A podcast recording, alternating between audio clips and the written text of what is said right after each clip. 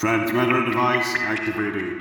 Coordinates set for Earth 2.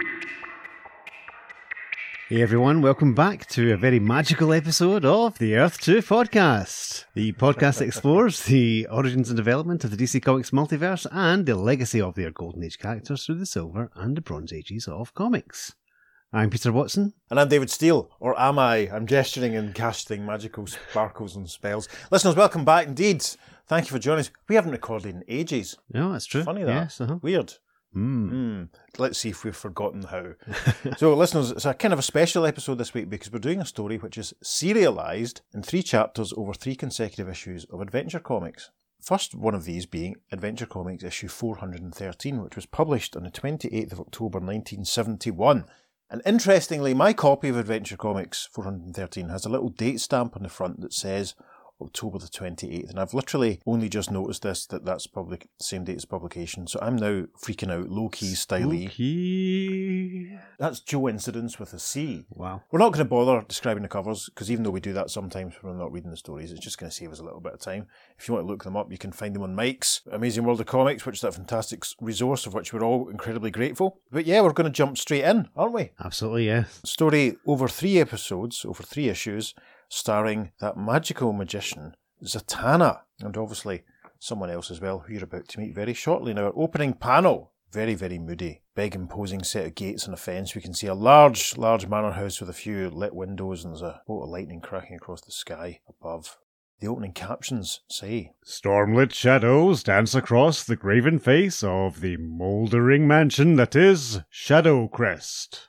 Thunder roars its deafening protest into the fearsome midnight sky, but it does little to disturb the concentration of the strange beings who reside here. And we're presumably inside the house in panel two. We can see an older man, very smartly dressed in an evening suit with a bow tie, greying hair slicked back. We can see shelves full of books and masks mounted on the wall. There's a candelabra in front of him, giving him some light. Concentrating on what he's reading. Big book open in front of him. The caption says, This is Zatara, Master Magician. Once his mystic might was strong in the cause of justice, but the heavy hand of age has turned him from that task, and his time is now spent in far more quiet pursuits. The realm of the supernatural. Total knowledge of forces beyond the reach of science that have ruled the fates of men since time immemorial. This is Zatara's silent quest. And amongst all the gubbins that's cluttering his room, it looks very cosy. I could quite easily live in this room that mm-hmm. Zatara's in. There's a sort of golden globe held on a weird skeletal stand, and what we see in panel three is three little demon looking guys emerging from the globe. Zatara hasn't noticed them. Caption for panel four But strange and somber are the workings of the occult powers, and in this mystic sphere, it is not at all uncommon for the hunter to quickly become the hunted. And Zatara whirls around with her What? as he has noticed the demon guys emerging from the globe and moving towards him. He sends his book flying. And then we arrive at the top of page two. Let us leave the Master of Magic at this moment of crisis and move instead deep beneath the slowly eroding edifice to a dimly lit basement, and the heroine of our tale, the mystic power princess of prestidigitation we've come to call Zatanna, the magician. There are four story panels on the rest of this page. The first one is a little scroll caption that reads Len Wein writer, Gray Morrow artist, Joe Orlando editor. Yes, Gray Morrow, very storied career, and frankly, the artwork in this story it rivals the Neal Adams stuff that we've It's done for yes. quite simply just Mm. being the best and the, the nicest to regard that we've done so far. So this first story panel, what looks like a flight of stairs in the background, we can see Zatanna, still in her sort of stagey outfit with the hits and a top hat and yellow waistcoat. There's a chap sat behind her in a big chair who wears glasses. As Peter pointed out in a preparation, he looks very much like Stan Lee of the 70s. Big, Yes. thick, heavy tash, side parting. He's wearing polka dot trousers and a little polka dot necktie and a black jacket. And he's watching as Zatanna is conjuring away. Zatanna says, Now, that's what I call magic. She gestures, and there's a sort of cobra reading out of a basket in front of her. And her friend says, Magic? I've gotten better tricks out of cereal boxes. When someone has the supernatural abilities you have, it's a shame to waste them on sleight of hand. Over panel two and three, we see Zatanna gesturing, and she says, But that's just the point. It's no challenge for me to utilize real magic in my act. Sleight of hand requires effort, practice. And then she says, Ikans, imokbe elpa ert. And the cobra transforms into a tree. Zatanna's backwards dialogue, of course, reads, Snake become apple tree. So that's quite interesting. And in the final panel of page two, Zatanna takes a bite from one of the apples, how symbolic, and says, And manager or not, Geoffrey Sloane, you'll abide by my wishes, or I'm liable to turn you into a frog. Oh, there's no use arguing with you. Come on, let's go grab a cup of coffee. First panel on page three is captioned. But hold, gentle reader. Before we go on, there are some explanations due you, some tales to be retold. Mention the name Zatanna, and one's mind is filled with memories of the zesty young sorceress who called on the Justice League of America to find her missing father, and finally met with success. As a gorgeous panel showing Zatanna and her father Zatara, along with Hawkman, Elongated Man, Batman, Green Lantern, Flash, and the Atom. It's obviously referring back to the Zatanna's Quest storyline, which we did back in the summer of 2020. Gosh, Mike, that's crazy. that's a very long time ago. it is. We've been doing this for so long. Mm. And do you know what? I'm going to stick my neck out and say it. I don't think I've ever seen Hawkman look quite as good as he does in that panel. Yeah, it's a fantastic side-on view. Yeah, Yep, he looks, really they all look tremendous. Anyway, the captioning of this little reminder continues. Zatanna, who, like her renowned mentor Zatara, has merely to recite her commands backwards to bring unchained mystic forces into play. Awesome. But in the time it took you to read these words, Zatanna and Jeff have climbed the aging stairs and entered her father's musty study, where Yep, we see Zatanna and Jeff, and Zatara approaching them, looking very concerned. Zatanna says, Dad, Jeff and I were going to put up some coffee. Would you care for some, or. You accursed witch! Yes, and Zatara looks very, very vexed, for want of a better way of putting it. And then he says off camera in the next panel, Anataz Enogeb. obviously that reads as Zatanna be gone. Zatanna herself comments, Dad, what are you doing? And then Jeff says, What? We're fading away. Stop him, honey. Stop. and sure enough, they faded out. Caption for panel four says, but the sound of Jeff Sloane's anguish plea disappears with him into the darkness. Yeah, there's the residue of the sort of green fog that swelled up and surrounded them as they faded out. We can see Jeff's jacket lying on the floor. Zatara looks down and says, I have done as you commanded, master.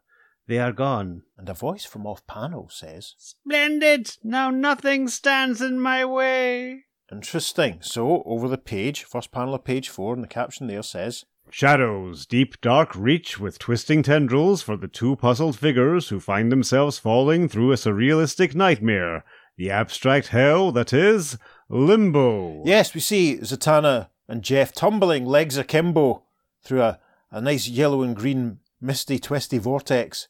As Jeff says, Where are we, Zatanna? What's happening to us? I'm not certain, Jeff. Just close your eyes and try to hold on to your sanity. Until finally, strange forms blur softly into view, and the two unwilling travelers settle into spongy soil. Yes, we see Zatanna helping Jeff to his feet. They're basically, this- the aforementioned spongy soil appears to be pink. Lots of weird shapes dotted around, very weird organic growths. Jeff says, This place resembles a bad Fellini set. Would you mind explaining what's going on? I wish I knew, Jeff. For some inexplicable reason, my father has transported us to a different dimensional world. I'll use my magic to return us to Earth, and perhaps we'll find out why. But moments later, Zatanna, looking spectacular here, doffs her hat slightly and says, It's no use. My father's powers are stronger than mine. I can't break the spell that sent us here. Swell. Then how do you figure to get us out of this mess? Hold on, Jeff. This will take some thought. and in less time than it takes to say, Latsuric Lab Rapia. Yep, Crystal Ball appear. Crystal Ball does appear in front of them. Jeff looks as flamboyant as I've ever seen anyone look in my life, quite frankly. He's like across to He's wearing the puffy shirts. Yeah, it's, it's Jason King Uh-huh. stroke, as we've. Adamant. Yeah, or either even maybe slightly Adam Adamant. Hmm. But it's very much that, as we said at the top, almost that caricatured mass media version of Stan we all have Mm-hmm. In our heads. But anyway, Jeff is saying, What's that supposed to mean? It looks like a rip in the sky. we can see that Zatanna's crystal ball shows a weird sort of. It's almost like a, a, a view of space with some weird twisty curly lines twisting and curling through it. Zatanna says in reply to Jeff, It's a dimensional juncture. Every world has one. A point where you can cross from one world to the next at the risk of your life. She points further to the crystal ball and continues explaining in the first panel of page five. It's dangerous, but it's the only hope we have of getting back to Earth and discovering what's happened to my dad. I'm game if you are. Now, the only problem is staying alive till we get there. And then a slow dissolve. Moments later, a bizarre conveyance streaks across the countryside. Now, we've had a flying carpet in the podcast before, haven't we? One of Yes. the Spectre stories, I think, Mhm. maybe. People should be writing all this down. Maybe we should be writing all this down. Listeners, if you can remember which episode we mentioned the flying carpet in previously, you will win an Earth 2 podcast no prize. Ooh. Yes, you can be the Yes, first winner. Yes. Yeah, we will send you a blank email or social media message or something. That'd be quite funny. Anyway, great shot of them hurtling through the sky now, as Zatanna says. This flying carpet I conjured up should get us to the dimensional warp in no time. Good thing my mystic powers still work somewhat in this world. Swell. Now, if you could just conjure up some air sickness pills. Wah wah. Slow dissolve. They're floating over this lurid green and pink Burroughs esque landscape, Zatanna says. Geoffrey, please. This is no time for levity. My father, perhaps the entire world, could be in terrible danger. Sorry, honey. It's the showbiz in me. That line would have killed them in Muskrat Falls. Watched an episode of Friends not that long ago when Chandler, I'm sure Chandler had the line that would have killed in Albany. Ah. Something I love that sort of thing. it's like I should have turned left at Albuquerque. Mm. Anyway, the caption for the next panel. But there are far simpler ways to be killed on this world. Yeah, Zatanna pushes Jeff back, saying, Jeff, look out, as suddenly what looks like a spear or an arrow has come up through the flying carpet and nearly hit them. Good gosh. Suddenly, the air is alive with the sound of whistling steel as. Literally there, listeners, whistling steel. I apologise, Steve Higgins, that was a terrible joke, but you might have recognised the tune I was attempting. Yes, Zatanna and Jeff jump from the flying carpet, and we can see lots more arrows whirling past them. Jeff indeed comments, Jump for cover, honey. Somebody's trying to use us for a pincushion. caption them for the next panel. Once again, Zatanna and her companions sprawl in the dirt, and as they regain their footing, Yes, we see that what looks like some, well, there's no other word for it, they kind of look a wee bit like early 70s comic book barbarians Mhm. with top knots and headbands and necklaces, and they're all carrying spears, walking towards Zatanna and Jeffrey. Zatanna says, Uh oh, looks like we've got company. And something tells me they didn't come for dinner. Unless the dinner's us. What if Len Wein's written himself into this story? This guy does look a bit like him in a way, He does, yeah. Hmm. We love Len. Caption for panel three of page six then. Slowly, certainly, the bizarre barbarian band closes on Zatanna and Jeff, but in that single instant before the attack, Zatanna gestures towards Jeff and says, Draws and Neds reappear, which translates as sword and shield appear. And then she says, I'm afraid it's not much, Jeff, but at least now we have a fighting chance. Jeff looks appalled, frankly, doesn't he? Yes. Having this thrust upon him, and he raises the shield and the sword in the next panel and says, That's what you think, sweetheart. I'm no Errol Flynn. I don't know how to use these things. and Jeff looks very comic here, actually. he also is now starting to remind me of the character that Matt Berry played in that Vic Reeves and Bob Mortimer sitcom. Oh, haven't seen it. It started off well and declined rapidly, in my opinion, but there we go. Oh, well, Let's save that for go. another podcast. Zatanna then says, Now you tell me. And she gestures and she says, Denurg emogub denaskub quickly, which translates as ground become quicksand. And sure enough, we see one of the barbarians sinking into the ground. Caption for the first panel of page seven. but as the uneven struggle continues, Yep, lots of sword fight malarkey going on at the foreground as Jeff says, Hey, it's not as difficult as it looks. A little practice and I'll be ready to take on Douglas Fairbanks. And then Zatanna says in the background, Nerarab Yilf Yawa, which translates as barbarian fly away, and we see one poor soul looking appalled as he goes hurtling into the sky. And then Zatanna says, What? Another of the savages! Behind Jeff!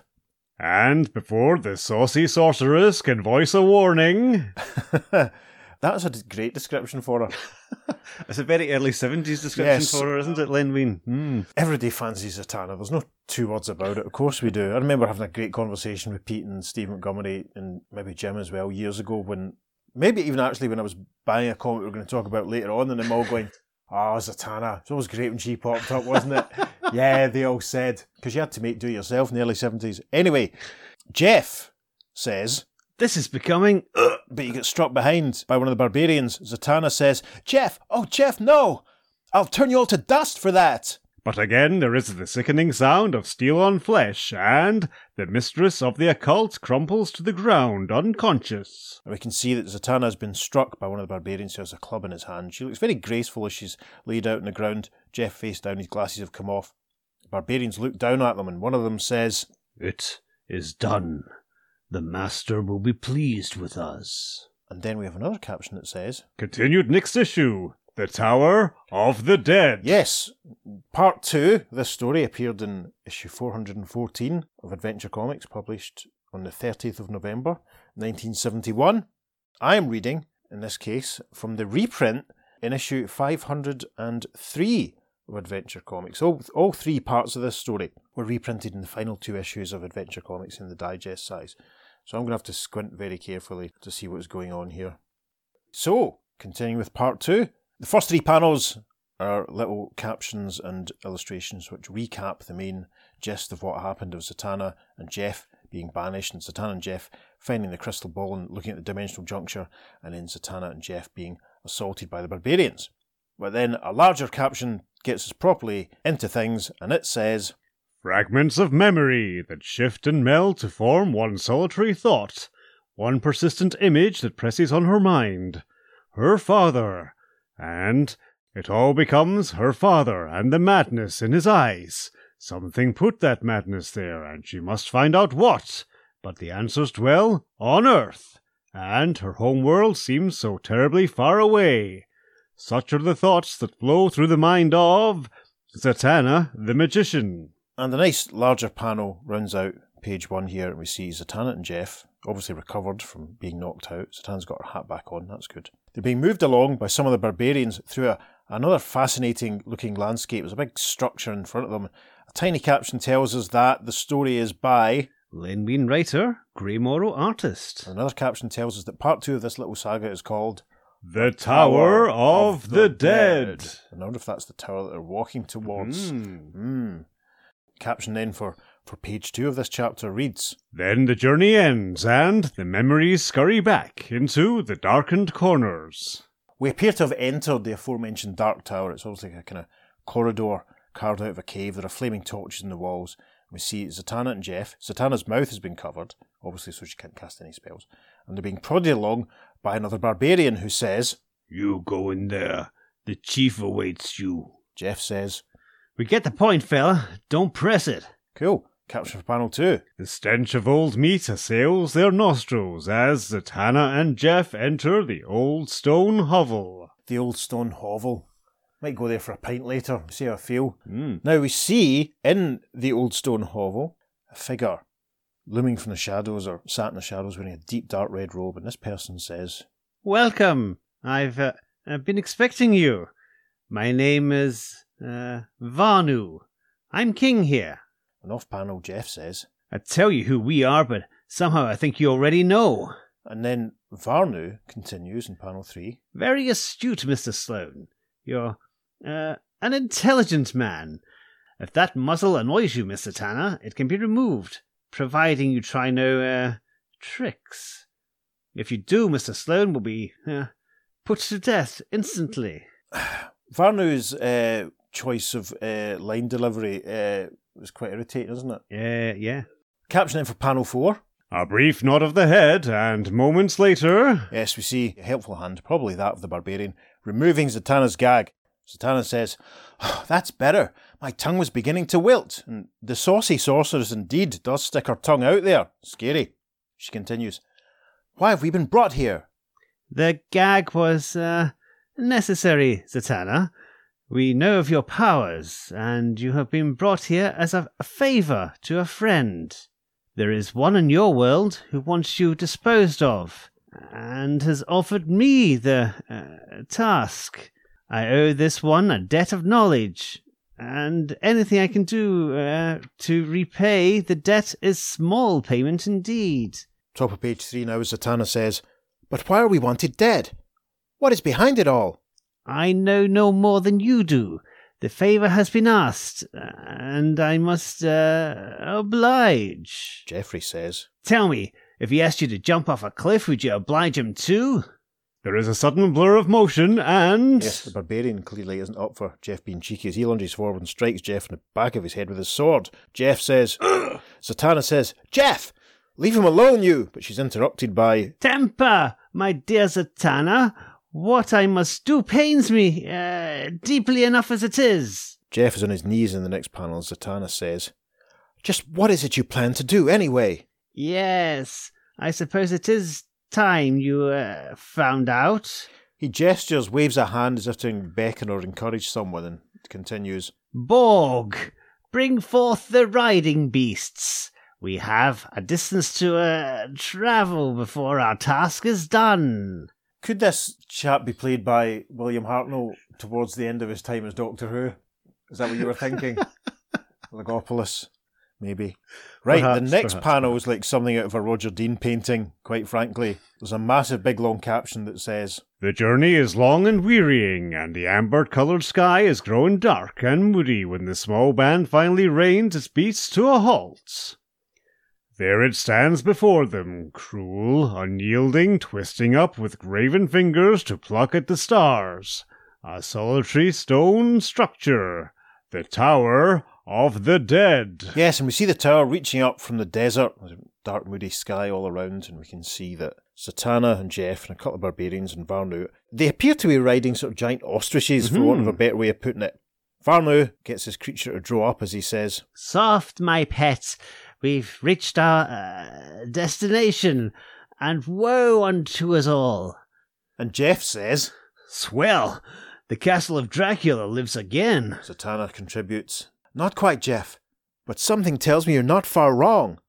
A slow dissolve, the caption of the first panel of page four. Cautiously, the riders canter closer to the bizarre structure, and finally. Yes, Varnu is dismounted. He's standing in front of a large wooden door and he says, You may get down from your uh, steeds now. You'll have no further need of them. and we see Jeff's foot in the foreground of the panel as he says, I was afraid he'd say that. So does that mean we're missing a couple of comedy panels of Jeff trying to get down from the ostrich? Looks I- like I would it. have Mm. Quite enjoyed that, to be honest. Zatanna says in the next panel, Exactly what sort of tower is this, King Varnu? My people have called it the Tower of the Dead. Uh, for no one to enter this uh, portal has returned through it alive. Now it is your turn to uh, enter, my unfortunate friends.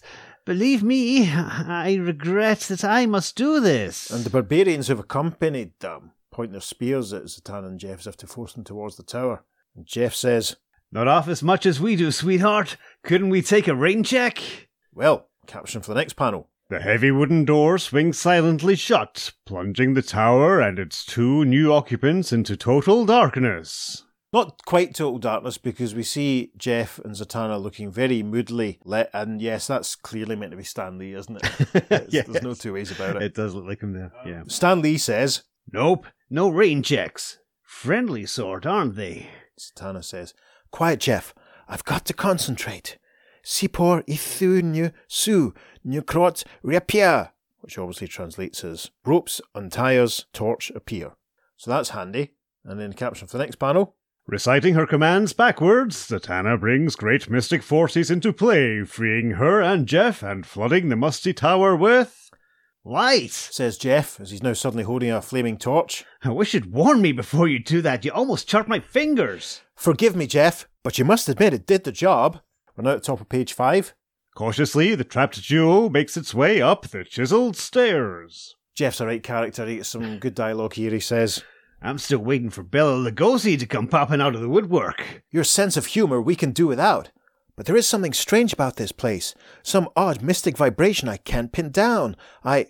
What? Swiftly, as if from the very shadows, they come. Gnarled, twisted warriors with faces like raven stone. They come, and there is murder in their eyes. Yes, we see that Jeff and Zatanna appear to be at the top of a stone spiral staircase, at least ascending one. And the shadows being cast, and armoured figures have appeared, all bearing swords and pikes and knives and horribleness. Jeff says, Now we know why nobody got out of here in one piece.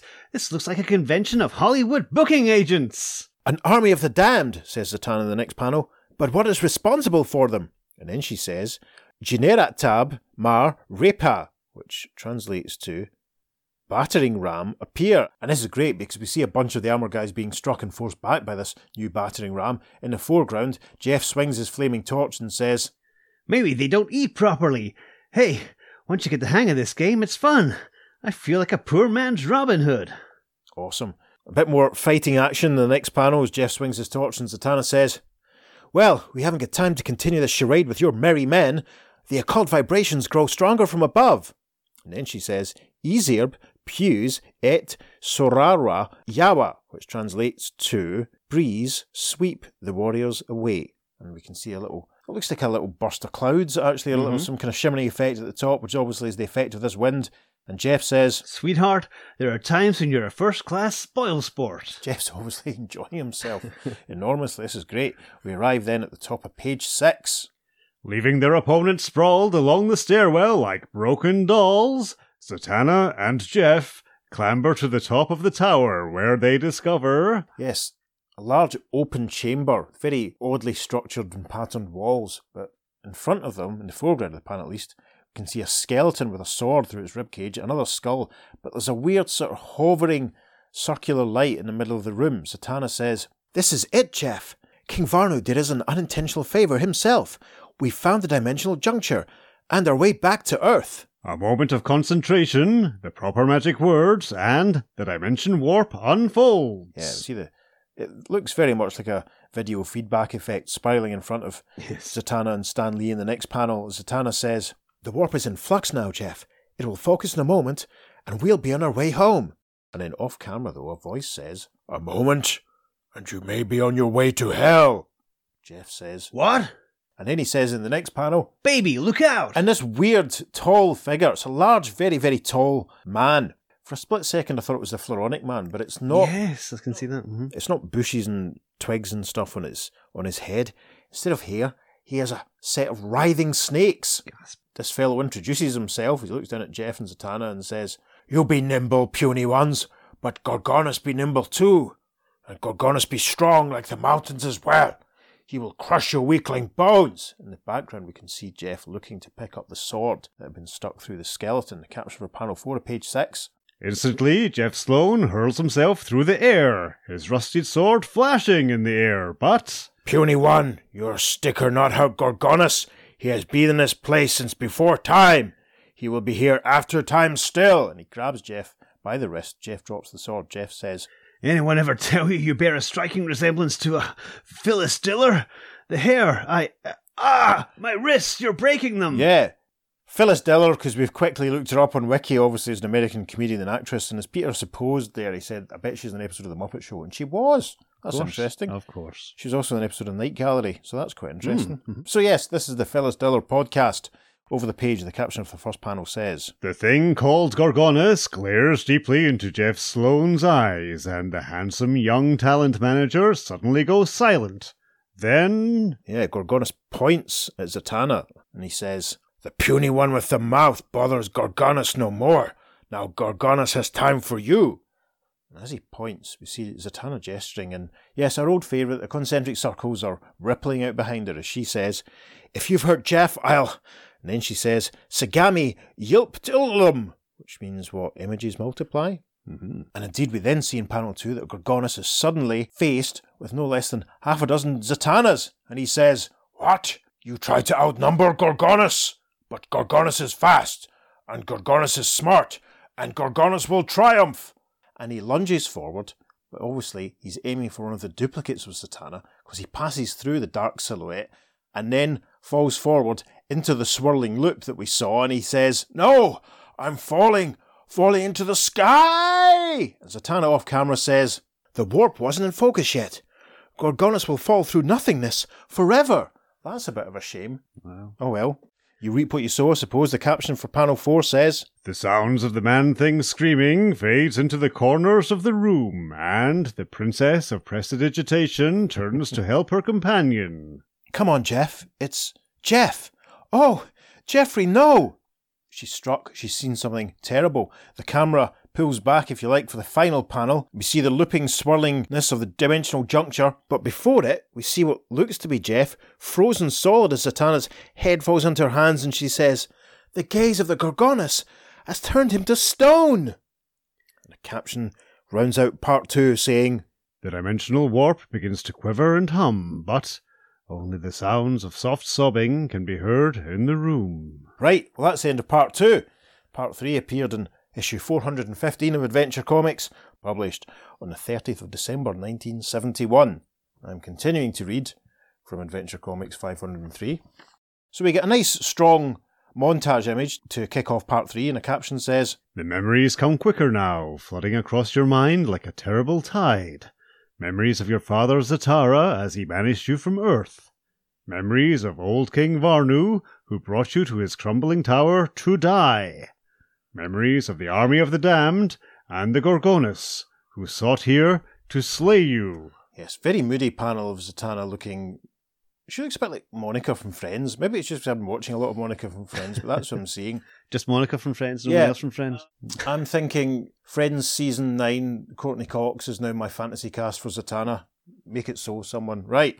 Caption then for the next panel says, And the most horrible thought of all, Jeff Sloane, your companion in this maddening journey, a victim of the Gorgonus's deadly stare. His lithe muscles now forged of unfeeling stone. Lithe muscles. I got the impression he was a bit of a slob. anyway, Zatanna looks very regretful. She has a hand to her head as she says, Oh, Jeff, what shall I do? I can't leave you here like this, but if I stay, the dimensional portal will close, and I'll lose my only hope of returning to Earth in time to save my father. This then is your problem, the weighing of worth, the sacrifice of one love for the salvation of the other. What will you do, sorceress? What can you do? And some captioning reminds us we are adventuring with Zatanna the, the magician, Magician. and the story is called Kill, or be killed. And a couple of small captions tell us that. Story Len Wein, art Gray Morrow. Now, the recap's out of the way, we get into the story properly. The first panel, page two, Zatanna gestures and says, No, I won't let this stop me now. We've come this far together, Jeff, and so shall we remain. Then she says, Sitium dina reap, which translates as mystic hand appear. Ooh. Reciting her mystic commands backwards, the mistress of the occult brings untold supernatural forces into play, and. And suddenly, Zatanna is surrounded by a swirling vortex, and even more suddenly, a large hand has appeared which has grabbed the statue of Jeff. As she twists and turns, Zatanna says, If you can hear me, Geoffrey, pray, for if we don't reach Earth in our first attempt, we'll never get home at all. Once again, the Princess of Prestidigitation feels herself falling through a world without substance, without relief, until. She alights on the nice checkerboard patterned tiled floor and says, Thank the stars, I've made it. I'm back in Father's study. And behind her, helpfully, Jeff says, You and me both, sweetheart. Yes, the hand vanishes from the next panel. As Zatanna says, Oh, Jeff, you're alive again. You're not a statue anymore. And Jeff in his polka dot breeks is sat on the ground having a little check of himself and he says, Right on, honey, but if you hand me the obvious line about my being stoned, you'll have to find yourself a new manager. That was a good joke, wasn't it? Zatanna hugs Jeff, who looks slightly embarrassed and appalled. In the next panel, she says, Somehow the journey back across the dimensions reversed the effects of Gorgona's spell. You're normal again, right down to your miserable sense of humour. Baby, that's the nicest thing you've said all. Oh, my lord! Jeff looks. That's why Jeff was looking appalled because in the first panel of the next page, we see some little demon cherubs appearing out of a cloud that's hanging in midair. This is ugh, scary. Jeff says, what are they? Outworld demons. Perhaps they're responsible for Father's bizarre behaviour. Jeff starts to fight off the little demon cherubs in the next panel, saying, Well, if you don't get these half pint horrors off of us, you might not live long enough to find out. Patience, Geoffrey, says Zatanna. She wrestles with a couple of them herself in the foreground. It takes time to do anything of importance well. Then she says, Skrezuet de cats reap, which translates to tweezers and sack appear. And then the caption for panel 3 says, Instantly, Zatanna's magic implements are formed from the ether around her, and. And sure enough, a giant sack appears, and we also see a giant pair of tweezers that's grabbing each of the demon kids in turn and dropping them into the sack. Fantastic. We should point out actually here that Zatanna's costume has got little damage. They've torn off her jacket and torn the sleeves of her blouse. As Zatanna says, Sreswait wart snowmed otni cass, which obviously translates as tweezers throw demons into sack. Zatanna then says, Hang on, Jeff. A moment more and it'll all be in the bag. Ouch. And you complain about my sense of humour. You see that Jeff's clothes have been shredded as well. He's lost sleeves off his shirt, he's lost his tie. Terrible. Capture panel 4 then. Moments later, after the dust of the short lived battle has settled, You see the sack full of demons. Sack full of demons, that's a good name for a band that might have supported menswear, isn't Not it? Not bad, yes. Hovering in the background, Jeff fixes his glasses and says, Here, honey, I saved this one for you. This little nightmare is going to tell us everything we want to know, or I will personally tear it into tiny little Yeah, pieces. you see that Jeff is holding on to one of the demons still. And the little demon guy says, No, no hurt, Grun. Grun, tell all. Zatanna looks very dishevelled, says, You had better, demon, or else. Over the page, caption for the first panel there. and after the squirming little creature has told its tale, Yes, we see Grun's legs vanishing into the bag as Zatanna declares, Nomed Othni Cass! Demon into sack, obviously. And she says, If what Grun says is true, the world stands in terrible danger at the hand of my own father. Our confrontation may be violent, Jeff. Please wait for me here. Fat chance, sweetheart. Like you said, we began this thing together and we'll finish it that way. She raises her hands to gesture in panel two, saying, Dear sweet Geoffrey, I should have known you'd say that. I only hope you won't regret your choice.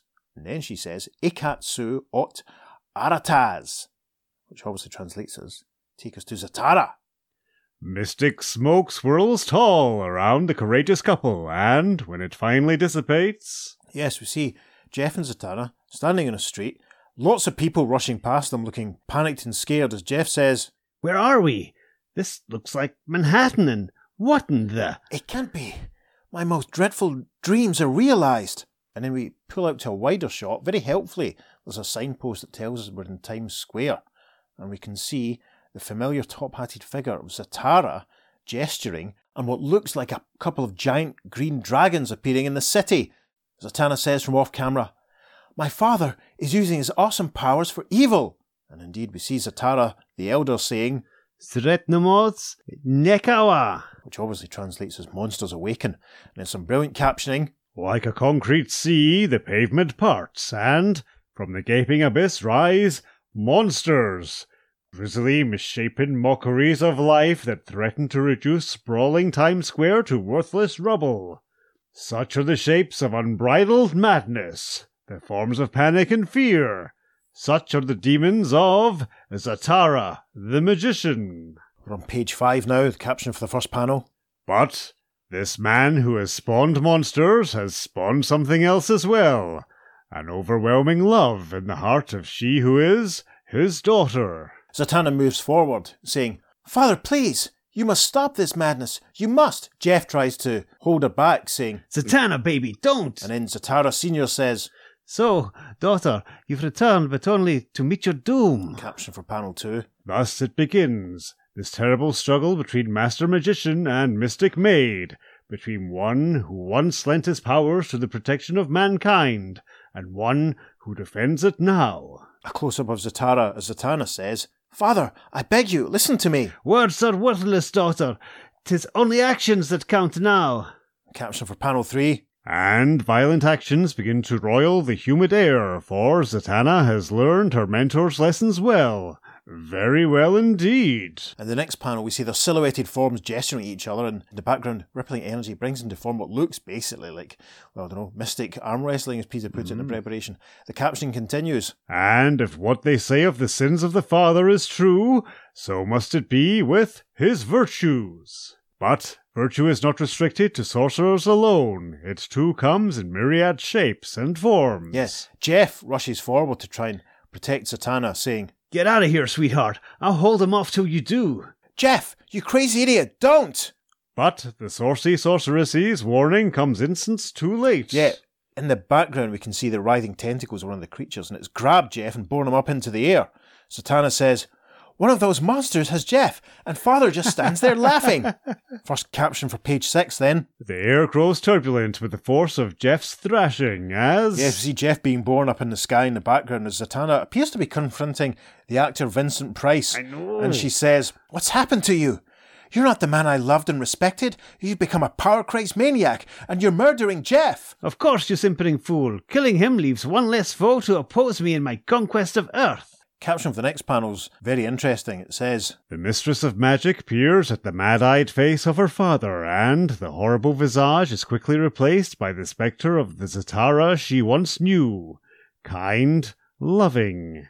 Then this too fades, and in its place are the haunting, tortured features of the writhing Jeff Sloane. Yes, that's a very mealy caption, which really just has a, a shot of Zatanna looking mildly concerned and a serious, normal face of Zatara, scary Zatara, and Jeff's very pained face as he's obviously squashed by the monster. Weigh their worth carefully, sorceress. The value of your father, he who now threatens to destroy an entire city, against the value of Jeff, who has stood faithfully at your side through worlds beyond worlds.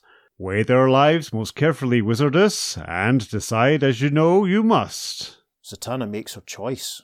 She gestures and says, Zatara, die! And there's a burst of energy as he clutches his chest and says, No, child, you mustn't. I, I'm your father, your father! and the caption for the final panel of page six says, And that last bitter fragment of obvious information fades with Zatara into silence. Yes, the creature has released Jeff. Zatara lies prostrate on the ground. Jeff steps forward saying, Zatanna, what have you done?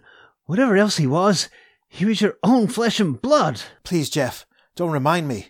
I did what I did for the greater good. And it appears that there's a sort of white misty cloud is appearing around Zatara. But as grim silence enfolds the scene, The mist seems to take shape. We see a weird looking blonde woman in a white dress. That's the only way I can put it. She looks like kind of schizoid Joni Mitchell, which is probably appropriate for the time period. Jeff, looking terrible, says, who is she? Zatanna says, She, dear Jeff, is the elemental menace called Allura, my father's greatest foe. And an asterisk reminds us to Check Justice League of America issue 51 for details, or indeed the previous episode of our podcast. Yep. Zatanna continues, She can't exist on Earth without a host body, and father was it. And then Allura says, But I shall find another host, Zatanna. You. Caption for panel two, the elemental fury hurls herself at the maid of magic, who mouths a brief chant, and Yes, this is all very abrupt. We see that Zatanna is now holding a bottle in her hand, which is open, and Allura cries, What? That bottle? No, you can't. and Zatanna smiles and says, Want a bet? She gestures, and Allura seems to dissolve back into smoke and get sucked into the bottle. After the bottle is safely sealed, Zatanna returns to the fallen form of her father. Jeff, clutching the bottle. I hope he's not going to drop it or anything. That'd be terrible. Drops it, she gets back out. We're back where we started. Jeff says, Huh? He's alive again, but even you don't have that power. Zatara's sitting up rubbing his chin. Zatanna says, Relax, Jeff. He was never really dead, merely under the influence of a temporary paralyzing tranquilizer I secretly injected him with. One of those sleight of hand stunts you're always complaining about. When did she do that, I wonder? Anyway, caption for the next panel. And after the master magician regains his feet, Yes, cracking shot of Zatara, it must be said here, gesturing and saying, Steerts, Riapper, Civilis Rudu. Yep, and that translates obviously to streets repair yourself. And he continues, It's a sad but simple tale, daughter. Allura and her demons entered our world through my crystal and overcame me by surprise. In my body, she planned to conquer our world. Gosh. And we reach the final panel of the story now, as a bluey grey mist surrounds our heroes as Zatara says, One thing more, daughter. How did you know your spell would not truly kill me? It's simple. I spoke the command normally instead of in reverse. It couldn't have killed you. And then she says, E Ecomes, ecat, su, emor, which obviously translates to smoke take us home. And Jeff gets the last word as he says, Wow! How's that for a Rod Serling fade out? and a tiny caption tells us that it is the end. And then another caption says, next issue, the return of the vigilante. Yes, Vigilante is going to return again for one of the many times he's going to return this year. And that's us. That's the end of issue 415. Now, probably could have said this at the top, but a slightly edited version of this story appeared in issue 11 of DC Superstars that was published on the 28th of October 1976, five years to the day after the publication of Adventure Comics 413. And that's quite interesting. It's also quite interesting because October 28th is my dad's birthday. Oh, So my go. dad's 31st birthday was commemorated with the first part of the story, and then his 36th birthday, they reprinted it. Interesting. I have no idea what he thought of the story, but there you go. that was fun. Uh, Justify it, obviously, because it was the returning appearance of the Golden Age hero Zatara, and there was a little trip to another dimension. certainly was. Ticked all the boxes for a remit there, I think. Yep, it worked very well. And, Interesting. And we met Jeff Yes. We met Jeff. Jeff. I hope Jeff comes back. Action hero Stan Lee man. Comedy boyfriend Jeff. That was a lot of fun. The slightly disjointed aspect of it being serialised detracted maybe from it being a bit more fluid, I suppose. But it's interesting how they, they basically got sent to that other dimension and the Tower of Death, which really hmm. ultimately proved not really that important to everything else that was going on. No, it's just really bizarre. Basically, Varnu was like, "I will." Yeah. Send you back Yeah. to go through here, and you. Yeah, and he no vanished sense. after they got to the Yeah, tower. uh-huh. it was You know, fairly pointless. did his how how was his plotline resolved?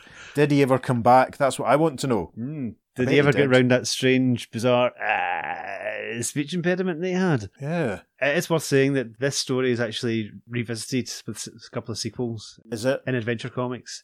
It won't be covering, but uh, Gorgonus comes back in Adventure 419 in A Nightmare Called Gorgonus. Oh, And then we have the final uh, Zatanna Adventure Comics story in Adventure Comics 421 called The Brave and the Broken. But yeah, so shortly after this, they do tie up some loose ends interesting. from it. But we're not going to cover those stories. I, do you know what? I didn't know that. I'm going to have to go and read the Gorgona story because I want to see what happens next. That's exciting. Yes, listeners, we will be doing a few more stories from a few more issues of Adventure Comics in this period. So stay tuned for all of those. What did you think of the story then, Pete? Gray Morrow's art, man. I That's know, it's amazing. stunning, isn't it? So beautiful. See the see the close ups of Zatanna's face and the expressions. I know. The expressions and everyone's just sen- sensational. I bet it doesn't look as good on the page as it probably was in real life. You know, I, I can, mm-hmm. I bet you know anything that the the original art is probably. Oh yeah. I mean, parts two and three from the really condensed reprints and the the digest issues, and they don't do it any justice at all. But you know, it's like nothing else. Mhm. Really, it's different from Neal Adams, but it's as good and it's Yeah, as uh-huh. impressive. I think. I mean, that Mhm. harken back to that panel when you see the JLA is just tremendous. But the rest of it, the casual way that we went to Times Square and saw Yeah. you know uh-huh. dragons and stuff and the real proper solid fantasy look to the yeah. to the world of the dead and all that We didn't really talk about it, but the actual warriors, when you saw them, you didn't see them hugely up close, they did have these hideous skeletal faces. But they were mostly in the background. You didn't really see them up close at any point, which I think if, if this had been a longer story, you would have had more emphasis on on the fight and been able to showcase that art a Yeah. bit better. i mentioned there that the the edited reprint in dc superstars issue 11 like Mhm. a whole chunk of the fight with the warriors in the tower is just Yeah, gone uh-huh. like two panels of that is just excised completely it reads i mean the the edited version reads fine Mhm. It just cuts out some of the recaps and the nice shot of jeff and z on the flying carpet's missing Mhm. Interesting as always to compare the reprints and just notice some of the colouring changes here and there Uh-huh. I feel sorry for like whoever had to go and make up new colour plates every time they dug this story out. hmm I don't know about you, but uh, I was having. Did you ever watch the TV show Coupling? No, Okay, because I was having coupling flashbacks at the end of part two when uh, Zatanna's got her hand up to her mouth, she's going, "Jeff, oh Jeffrey," because that was a catchphrase of one of the characters in coupling. that's lost on me completely because I haven't seen the program, and I probably never, probably will never watch it on account of who it was written by. But it's very good though. I've heard that. I was struck as we were reading that um, Mr. Sloane, any relation to Terry? Is he a nephew? Is he an Earth One counterpart nephew? He's the Earth One Mister Terrific. He's Yes. a terrific agent. Yes, Mm, okay. Maybe. I thought he looked a bit. He also reminded me of Funky Flashman, but that's obviously Yes. because again the Yes. Stan Lee reference. Yeah, So- definitely. Yeah, He probably knows Funky Flashman, but he first appeared in Mister Miracle issue six, which was it's published around that time. Yeah, tail end of seventy one, start of seventy two. Mhm. Yeah, so, I can, that's So- interesting. There must have been something in the water. with the Stan Lee homage slash Yeah, parody in slash fact- archetype. In fact, it was written by Len Wein. Yeah, I'm sure Len would have been aware of Stan by this point Oh yeah, if he hadn't started at Marvel yet or not. We're not Yeah. sure. Mhm. But yeah. It's, there's not an awful lot really to say. I think it's a fun little serialized story that jumps Yeah. about. Reading it in a through line, you kind of get more of the dissociation or, of it all, like how the middle chapter with the tower doesn't Mhm. really connect to any of the rest of it at all. yeah. In saying that, they are really short chapters? Yes. and they try and fit an awful lot in, Yeah. uh, and they have a complete story in each one. But uh, it doesn't really serve the story, to be honest. If it had been one single issue, it could have expanded on that. Uh-huh. But unfortunately, because of the, the page count, there's only so much you can fit in. And again, just think, imagine this had been three separate issues. Mm. Think of the Gray Morrow art on that. Oh gosh, I know. I mean, we saw when he's taken to the, the city where Varnu is king. If he thinks he's king, because he goes, "I'm uh, king." Yeah, what was Varnu's hesitation and stuff? That was was bizarre. incredibly mannered. I've, yeah. I can't think of anything like that before. So weird. I don't know. It's it's almost like anti Shatner. I don't know. It's very strange. Yeah, Ah, I know what you mean. But yeah, we could have had a whole big expanse of this stone city with its strange totems outside, and that'd been really fascinating and really great to look at. But instead, we've just got one panel with mainly taken up with Jeff in his polka dotty trousers Yes. on the way in, and then we're straight into the catacombs. You know, it's it's, it's weird. Yeah. I mean, I'm still not sure why Varnu took them to the tower in the first place. Was it just to dispose of them and dump them there? And you know, was it almost like a prison that he, tower? I suppose Tower of the Dead is it? Yeah. Just where he, he deposits people that are irritating him or winding him up. I Could don't know. be. Or Hmm. maybe he's, he's actually wanting to get into town at some point and thought these people have got a chance of destroying what's inside and I might be able to Did get in. Terrance Dicks read this story when he was plotting the Five Doctors? Might have done. That's the question, isn't it? and they went between. They didn't go above or below, yeah, guess. interesting. and they were faced with stuff as they w- went up a stone spiral staircase. And hmm And there were that sort of torches stuff. involved, yes. Yeah, interesting. Similar imagery, listeners, Yes. and I will use that to try and entice my pal Kenny into listening to this episode. There we are. But yeah, your your Floronic Man comparison with the Gorgonus is very, very apt Mm. because it, again, he does kind of have that look, and with, with the snakes for the hair replacing what would have been Floronic Man's leaves, it's Yes. uh, it's very striking, Yeah, very striking. very stylized. Yeah, So- very similar. But yeah, it is good that Gorgonus does come back in the sequel, and we get an answer to that story. But obviously, we're not going to get into that. Yes, apologies, listeners. You just have to track down a copy of those stories yourself. I'm, I'm pretty sure I've got them. If not, I'll, Mhm. I'll have to rake about and see. I kind of it would have been quite nice to sort of have a, a sort of cutaway shot to Gorgonus, like you know, impaling himself on a spike or landing at a child's birthday party, or you know, just as some puppies were being born and causing havoc. Kind of Yeah, yeah, really giving it an edge. Or basically um, being undercover as a freelance sculptor, just using his powers. Just yes, to, the, the when we write our DC comic, we will write a full twelve issue miniseries about what to Yes. and we'll get the guy that does the covers for Danger Street to do the covers for us or something. Mm, yeah, perfect. Mm. Perfect. Gorgonus. Yeah, so it's um fun to do this one obviously because we had a little flashback with the elongated man last week, so that was prompted really, or we decided to do that then because we knew this story was coming up, Mm-hmm. so it made them a little relevant. So that was a couple of weeks of Zatara and Zatara goodness. Right, so jumping forward now to get some contemporary correspondence. First of all, looking at issue 418. I'm going to give you a segment from a letter from Joe Arul, Fort Lee, New Jersey. Dear editor, there were so many good things about Adventure Comics 413 that I hardly know where to begin. Perhaps it would be best if I commenced with what excited me the most, namely the announcement in the letter column that following Zatanna, which incidentally promises to be a very excellent series, there will be other characters featured in new stories. Quite frankly, I wasn't too impressed with the selection of the Vigilante, a one time third rate filler in action, as the next star on the agenda, but I was impressed with the choice of the Bird Lady to fill this spot, and yes, indeed, we will be covering those Vigilante and Black Canary stories in coming episodes. Certainly shall. A little segment now from the next letter from Bob Pignat, um, Sayreville, New Jersey. He quickly says that the Zatanna adventure was too much. Gray Morrow and Len Wein proved to be a perfect team in relating her adventures to us. So that's nice.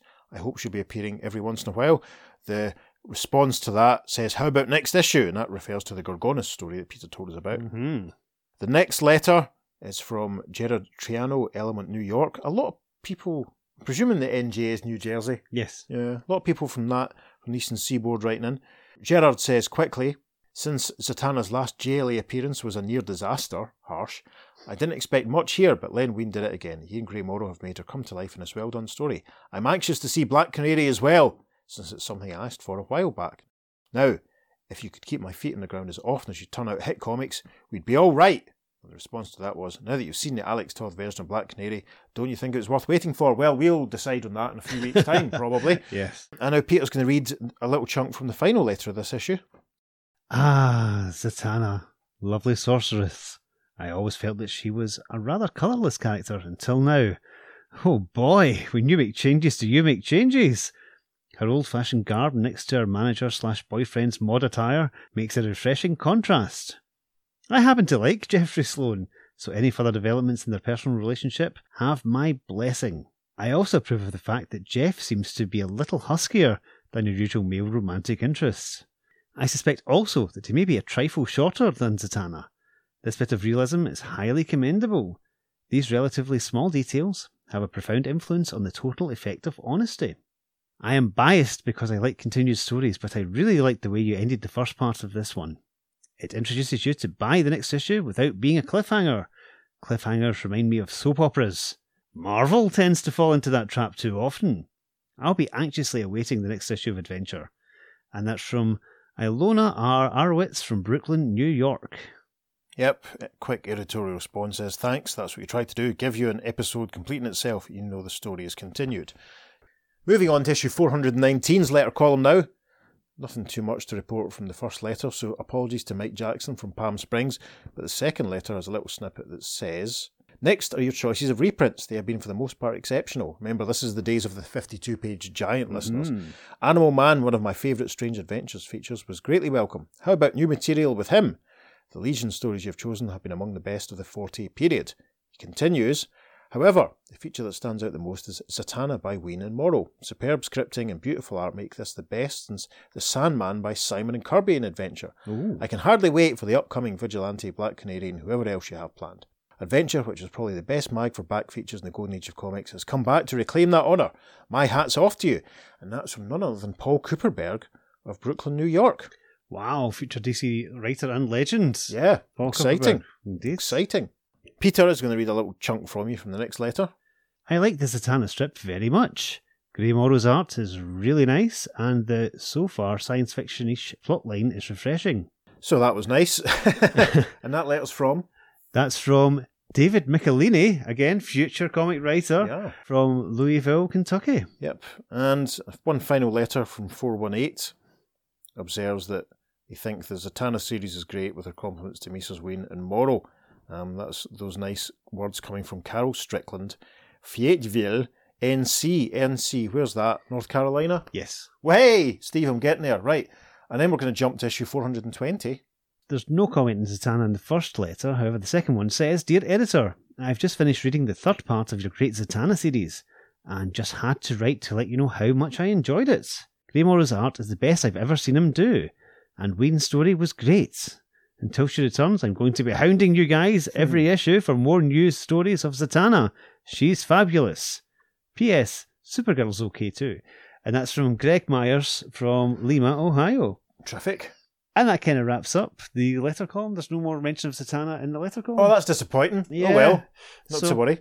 But yes, so thank you, Greg, for your one solo contribution. Yes, and it's it's good to see that at least folk back in the day would enjoyed it as much as we did. Yes. But listeners, Let us know what you think. You can email us at the earth2podcast at gmail.com. Make sure you follow us on social media because, as ever, we'll be posting up some lovely bonus material for you for this and indeed every episode on Facebook and Instagram. At the Earth2 Podcast and at Twitter, we're at podcast underscore Earth2. if you're feeling generous, you can go to wherever it is you receive your podcasts and write us a nice positive review. That'd be lovely. Michael Rosenbaum on the Talkville podcast says that that's a good thing to do. So if you could, that'd be great. Fantastic. And you should listen to the Talkville podcast if you're a DC fan and you watch Smallville because it's a lot of fun. It's very interesting. That's my podcast recommendation of the week. There we are. But as Pete says, check out the socials. To scrape a few other Zatanna covers together. We'll post up the cover of the reprints and stuff so you can have a look at them. And obviously, we'll mm-hmm. post a few panel highlights.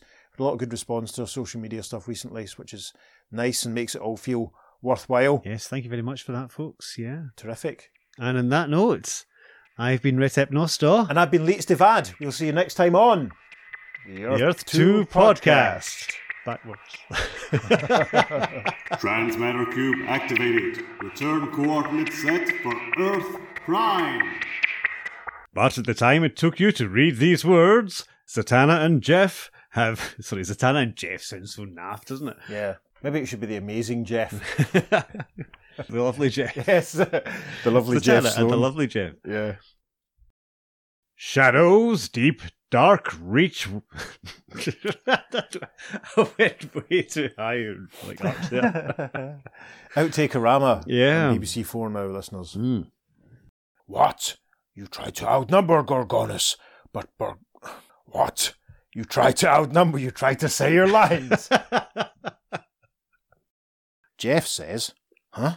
He's alive again." When did you become Jeff? Sorry, sorry, sorry. I just. Oh, sorry, man. I was reading it. Sorry.